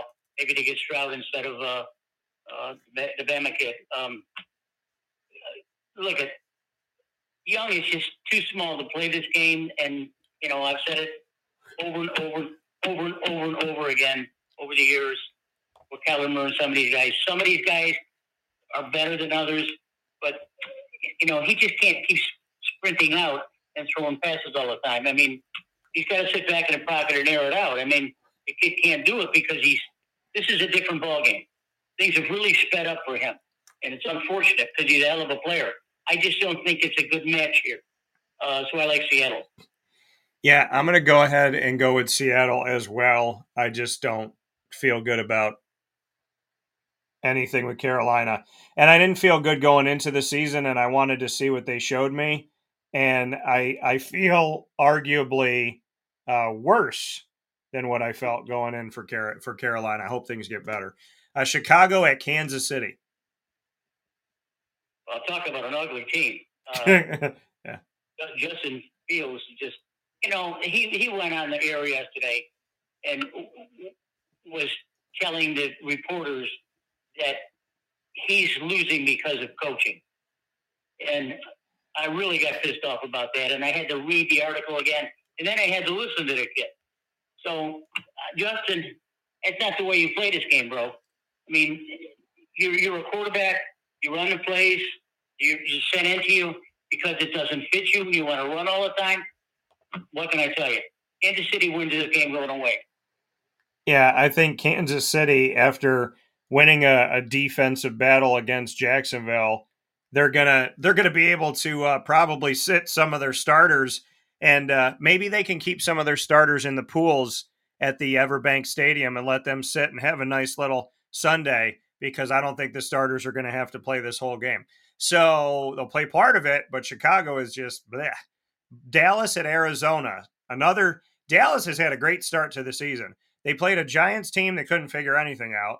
They played a Jets team who don't have Aaron Rodgers, and now they're playing an Arizona team without Kyler Murray. This has got to be the best schedule Dallas has had in 100 years. What are your thoughts? Well, they don't lose this game, that's for sure. Jerry Jones, he's whooping all the way to the bank. So, uh, Dallas.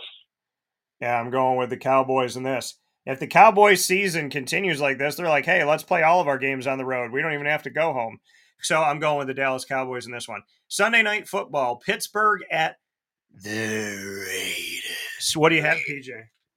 Uh, you know, um, Mike Tomlin's got some problems.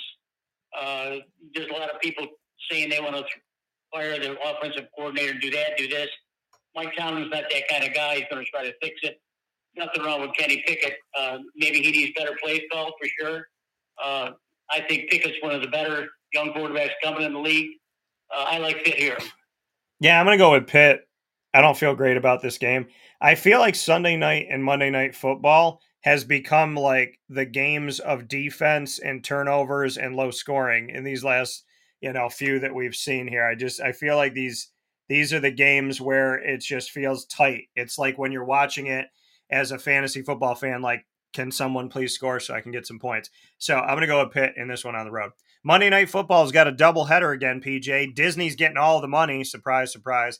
They got a game on ABC and they got a game on ESPN. And if you want to watch both, well, you're going to have to learn to flip back and forth, or you're going to have to put one on the tablet, or maybe you got picture in picture and you can make it happen that way. Philly at Tampa, the Los Angeles Rams at Cincinnati. What do you have, PJ, for these two games? Um, I like Philadelphia. I know they're playing at Tampa, but I, I think that Justin Hurts is coming into his own. Uh, I think he can he can score. He can pass and run at will. Uh, he's done a hell of a job throwing the ball.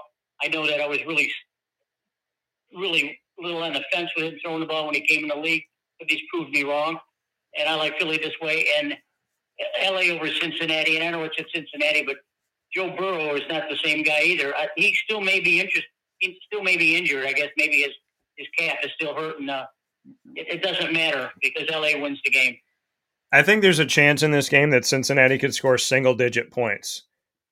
I really do. I think this could be 20 to 3 or 20 to 7. I mean, Cincinnati has been awful, and this could literally, I'm not saying it's all Joe Burrow, but this could be in part to Joe Burrow not being 100%, obviously. So I think people need to, you know, look to that and say sometimes we rush people back and can't blame them if they're not ready body wise, right? So I'm going to go with Philadelphia on the road. I'm going to go the Rams on the road like PJ. So here are our picks for NFL Week 3. Papa Joe, we got one final note to put a cap on this broadcast, a wake up call with Dan Tortora. That's any thoughts you want to make on the Jaguars. We've heard from the Jaguars on the prowl with Trevor Lawrence, Devin Lloyd, as well as uh, Chad Muma, Tre Herndon, Jamal Agnew, and Tank Bigsby joining me this week on the show with Q and A's. Any thoughts that you have on the team? Well, this this needs to be a feel good week for them. I mean, they need to, they really need to dominate this game and and just really take charge. And uh, I think that obviously uh, Houston's the kind of team that they can do that. Young Stroud probably uh, will get another lesson this week. They're still sure they're going to be teeing off on him. Uh,